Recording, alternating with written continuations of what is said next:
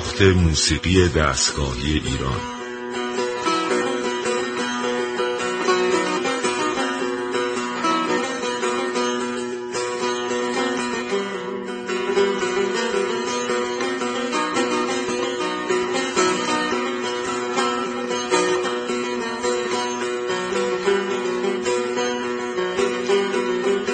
تهیه کننده و مجری محمد رضا لطفی.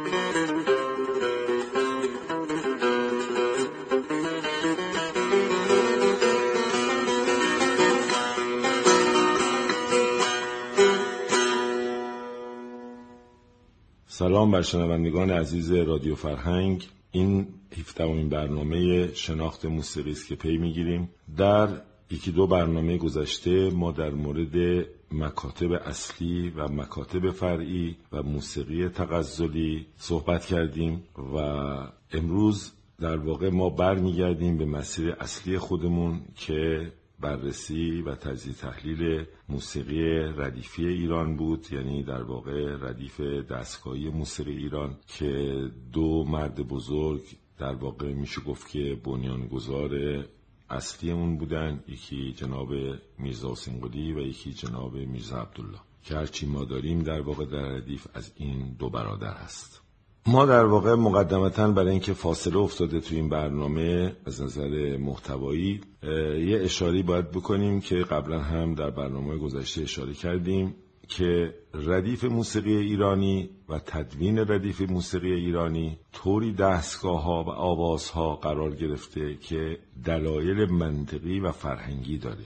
اینکه همه نوازندگان یا همه معلمان در گذشته با دستگاه شور شروع می‌کردن. اونم شور راستکوک البته به دو دلیل بود. یکی به دلیل فاصله های خیلی راحت این دستگاه است که شاگرد مبتدی می‌تونه به راحتی اون اجرا کنه. یکی به دلیل فرهنگ فارس بود که در واقع شور به عنوان مختصات اصلی فرهنگ فارس محسوب می‌شد و هنوز هم در واقع در شیراز و اطراف شیراز و کل منطقه فارس دستگاه شور از اهمیت زیادی برخورداره و چون دو بیتی ها که در ادامه فهلویات یا پهلویات در واقع شکل گرفته این دو بیتی ها هنوز هم با آواز شور یا دستگاه شور تو همه و ما این ناله ها رو حتی توی ایل های مختلف هم در دستگاه شور زیاد می‌بینیم و زیاد میشنویم. اولین دستگاه ما دستگاه شور در ردیف هست و بعد بعد از دستگاه شور در واقع ماهور هست و بعد از ماهور در واقع همایون هست. بعد از همایون چارگاه هست و بعد از چارگاه سگاه هست و به دنبالش نوا و راستپنجگاه در کلیه دستگاه موسیقی ایرانی شما هر گونه که شروع بکنید در واقع یا با شور به عنوان پیشدانگ مواجه میشین که یه پیشدانگ شور قبل از شروع در واقع دانگ اصلی وجود داره. ما در واقع گفتیم که یه دانگ اصلی در وسط داریم یک پیشدانگ قبل از دانگ اصلی داریم و یه پس دانگ هم بعد از دانگ اصلی داریم که کلا وسعت کاملتریه برای ارائه ردیف موسیقی ایرانی و در ردیف هم شما این رو می‌بینید. یا اینکه در شروع در واقع شوره یا خودش پیشدانگ در واقع دستگاهی درآمد هاست یا که در پس دانگ های بعدی میاد و ما رو از شور رد می‌کنه. برای مثال شما در خود دستگاه شور که دارین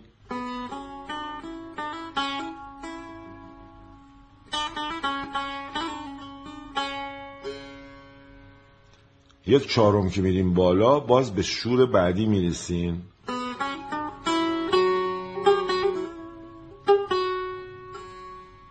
بعد باز شور بعدی میشه چی؟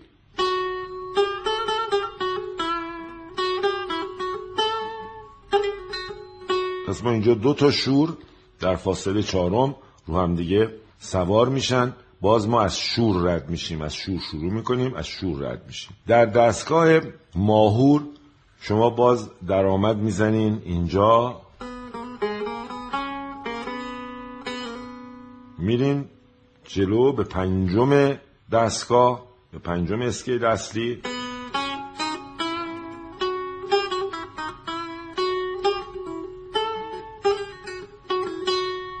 باز دو مرتبه چی شد؟ از ماهور رفتیم به دلکش و باز از شور باید رد شیم. در مورد دستگاه همایون هم به همین صورته یعنی شما همایونی که امروز هم اتفاقا قرار راجع به صحبت کنیم خب شما اینجا نوت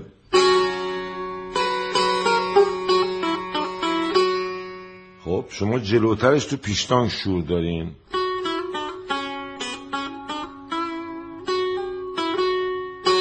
این پیشتانگ باید قبل بزنید پس اینجا ما ما به شور احتیاج داریم.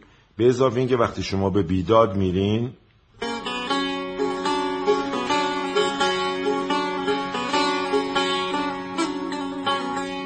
خب به نوروزا که میرین باز از دانگ شور باید رد شین. اوجش هم که برین باز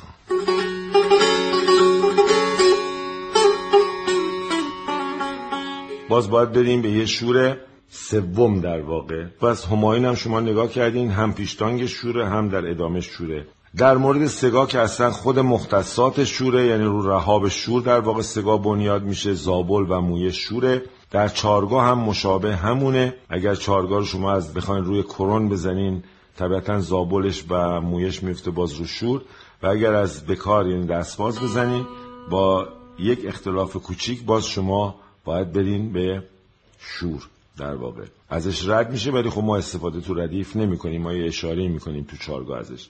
نوار راست پنجگاه هم تکلیفش روشنه به همین صورته. پس شور در واقع در تمام دستگاه ها وجود داره به اضافه اینکه پنج آواز ما هم از متعلقات شوره و با این صحبته که من کردم این نتیجه رو میشه گرفت که شور به این دلیل باید ردیف اول یا دستگاه اول در آموزش موسیقی ایرانی باشه و این سنت تا قبل از اومدن وزیری در واقع ادامه داشت. استاد شادروان وزیری وقتی اومدن بر پایه موسیقی ارکستری و موسیقی غربی در واقع ماهور رو آوردن جانشینش کردن و ما به مسیر در واقع تئوری غربی تر یا غربی شده در واقع نزدیکتر شدیم که جای بحثش در این برنامه الان نیست. امروز ما در واقع شور قبلا گفته بودیم ماهور رو هم تا حدودی طبقاتش گفته بودیم و بعد امروز ما در واقع در امروز ما در واقع همایون رو می‌خوام در واقع بگیم و طبقاتش بگیم. باز اشاره می‌کنم وقتی طبقه میگیم منظور مثل طبقات یه آپارتمان ساختمانه که پشت سر هم از همکف میره بالا. همکف صفر در واقع دستبازه و طبقات رو اینا بنا میشه. ولی همکف رو در واقع درجه یک یا طبقه اول هم گرفتن که اینجوری در واقع میشه درجه یک میشه همکف. و هر کدوم این رو روی هر طبقه طبقات اصلی وامیسته و گفتیم که یک گروه طبقات اصلی داریم یک گروه طبقات فرعی داریم که در واقع اینا رو قبلا ما توضیح دادیم. علاقمندان می‌تونن از طریق در واقع برنامه قبلی رو گوش کنن که متوجه روند شناخت موسیقی بشن. همایون در واقع ساختمانش اینجوری شروع میشه. از دستباز وسط سیم ستار که راسکوک استرام بهش میگن شروع میشه. نوت بعدیش در واقع کرونه نوت بعدیش بکاره نوت بعدیش دستباز پایینه. بعد انگشت اول چسبیده و انگشت اول و نوت انتهایی که تنینیه. که هفتا نوتش تمام میشه. پس میشه یک دو سه چهار پنج شیش هفت.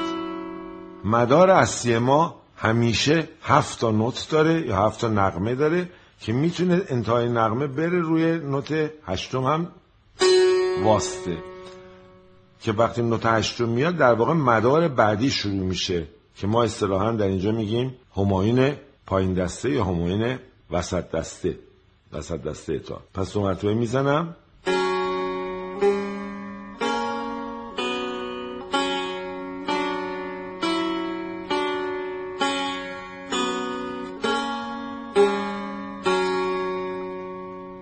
با نوتای اصطلاحی امروز میشه سول لا سی دو ر می بمول فا می بمول ر دو بکار سی بکار لا کرون سل ولی اینجا در واقع نوت از اینجا شروع میشه اما همینجور که اشاره کردیم یک پیشتانک هم داره برای چی؟ خاتمه.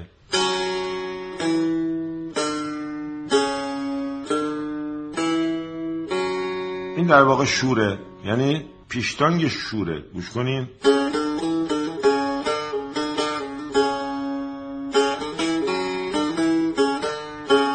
بعد این رو همایون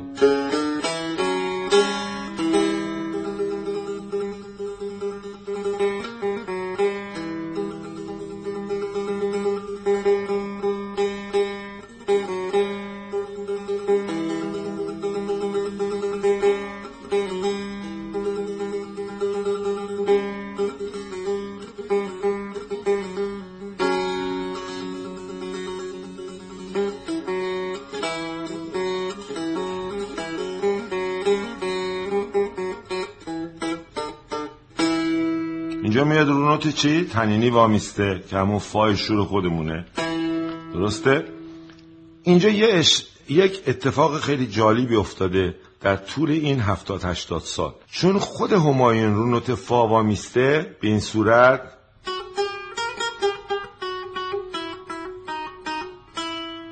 خب این در واقع یک ایست موقتیه که در قدیم وقتی روی این وام ایستادن دو مرتبه می‌رفتن. روی خود درآمد باز می‌زدن. بعد فرود می آمدن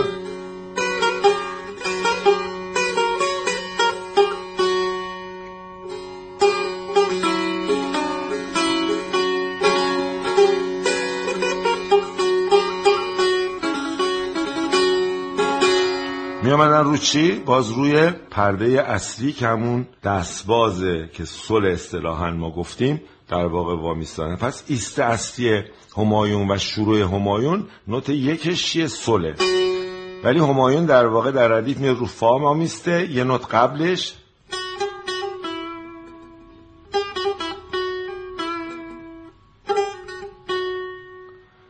اتفاقی که می‌خوام تاکید کنم که افتاده تو این 60 70 سال اخیر این بوده که وقتی اومدن مسئله ارکستراسیون پیش اومد و زائقه گوشی به هر حال تغییر می‌کنه در طی زمان وقتی میاد رو همایون وامیسته به این صورت که امروز هم عادت هست.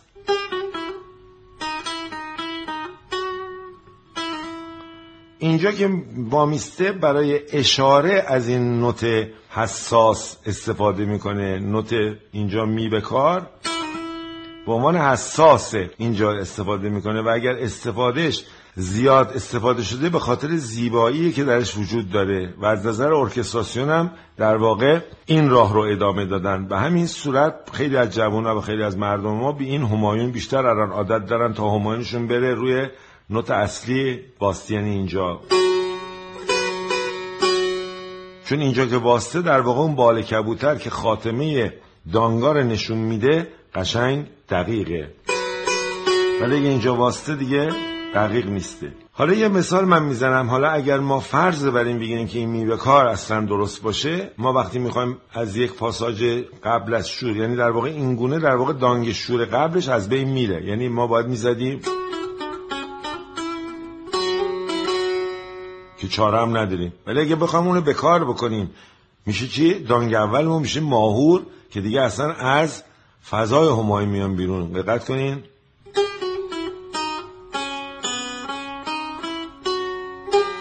در واقع میام چیه؟ اینجا دوچار اشکال میشیم. و همین دلیل کسانی که از این پرده استفاده کردن در طول این 60 70 سال وقتی استفاده به صورت پاساژ استفاده می‌کنن این گونه استفاده دیگه می کار استفاده نمی‌کنن. به همین دلیل می کار یه علامت عرضیه که در واقع میاد و زود از بین میره.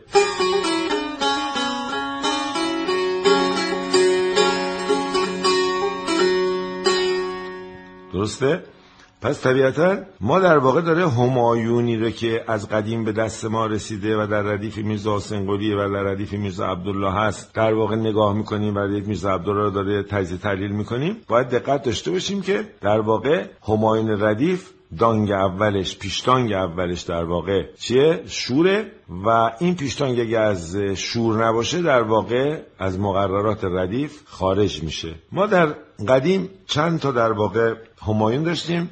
که من قبل از اینکه وارد این عرصه بشم از یک موسیقی استفاده می‌کنم که امیدوارم که شما هم لذت ببرین. سازیه در همایون که موسا معروفی جناب موسا معروفی شاگرد از یک سو شاگرد درویش خان و یک جهت هم شاگرد استاد وزیری بودن ایشان و همایون بسیار زیبایی زدن که ما این همایون رو که در چپکوک هم اجرا کردن در واقع یادم باشه استفاده می‌کنیم. امیدوارم که شما لذت ببرید.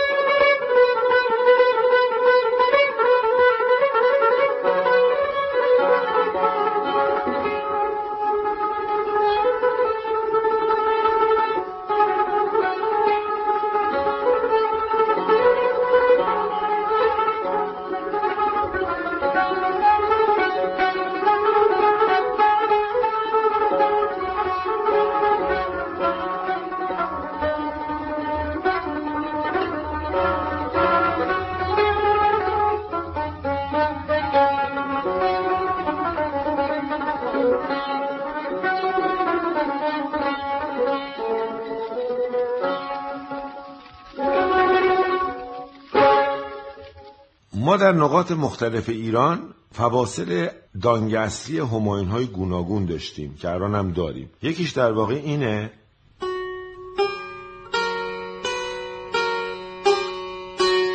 در اینجا سی در واقع نوت سی کمتره که صدای مطبوعی داره و که سازمان در واقع روی این سی همیشه اجرا می‌کنم بعضی این سی رو در واقع به متد یک ذره دوران قدیمتر یه ذره پایینتر می‌گیرن که من یه ذره اینی میارم پایینتر ببینین اون سی اون وقت چجوری میشه. میشه؟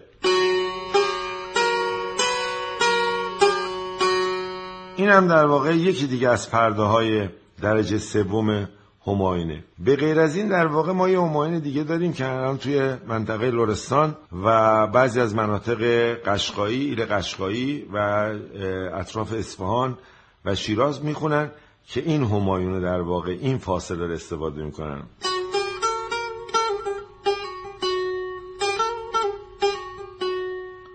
خب که ما در واقع به این صورتش رو تو ردیف داریم.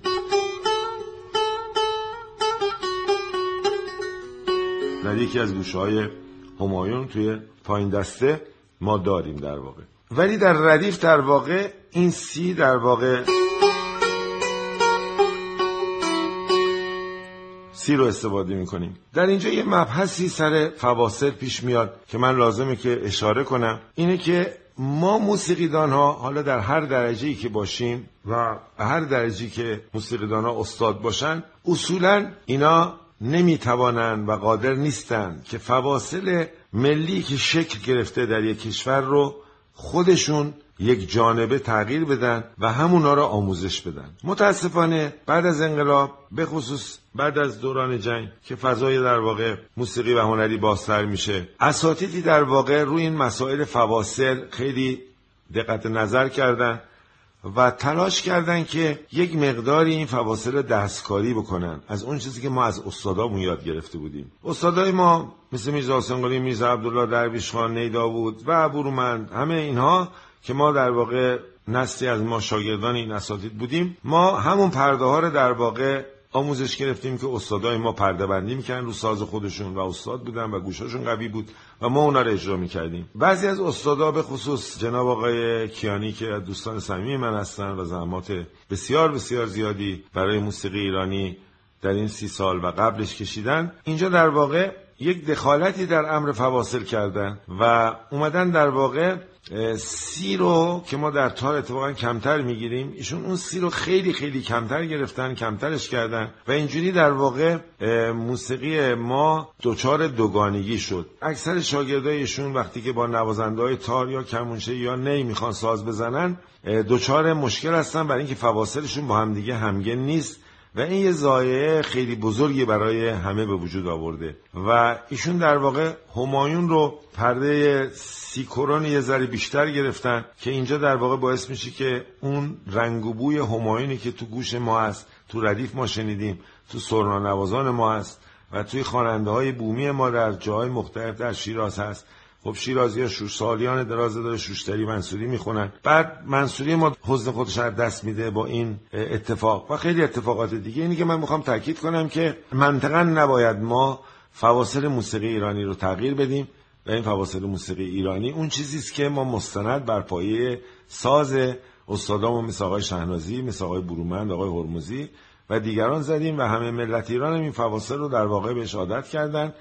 و اینکه ما از تئوری های 700 800 سال قبل ما یه فواصلی رو در واقع بیاریم تو موسیقی ایرانی و بخوام اونو باب کنیم در واقع وحدت موسیقی خودمون رو در واقع از دست دادیم و این وحدت بین سنتور نوازا و بقیه سازها که شاگرد این استاد بزرگ هستن در واقع از دست رفته. اینه که من در پای ردیف میرزا عبدالله در واقع داره مسائلم توضیح میدم و بعدا می‌تونیم در این مورد صحبت کنیم و شاید هم از آقای کیانی جناب آقای کیانی هم دعوت کنیم که اگر که دوست داشته باشن می‌تونن تا همین برنامه بیان و نظرات خودشونو بگن و یه بحث آزادی در واقع در رادیو با ایشون بذاریم. در حال من طبقات و اسم گوشه هایی رو که در واقع رو اونا بنا شده در واقع اسم می‌برم. خود همایون شروعش از نوت دستبازه.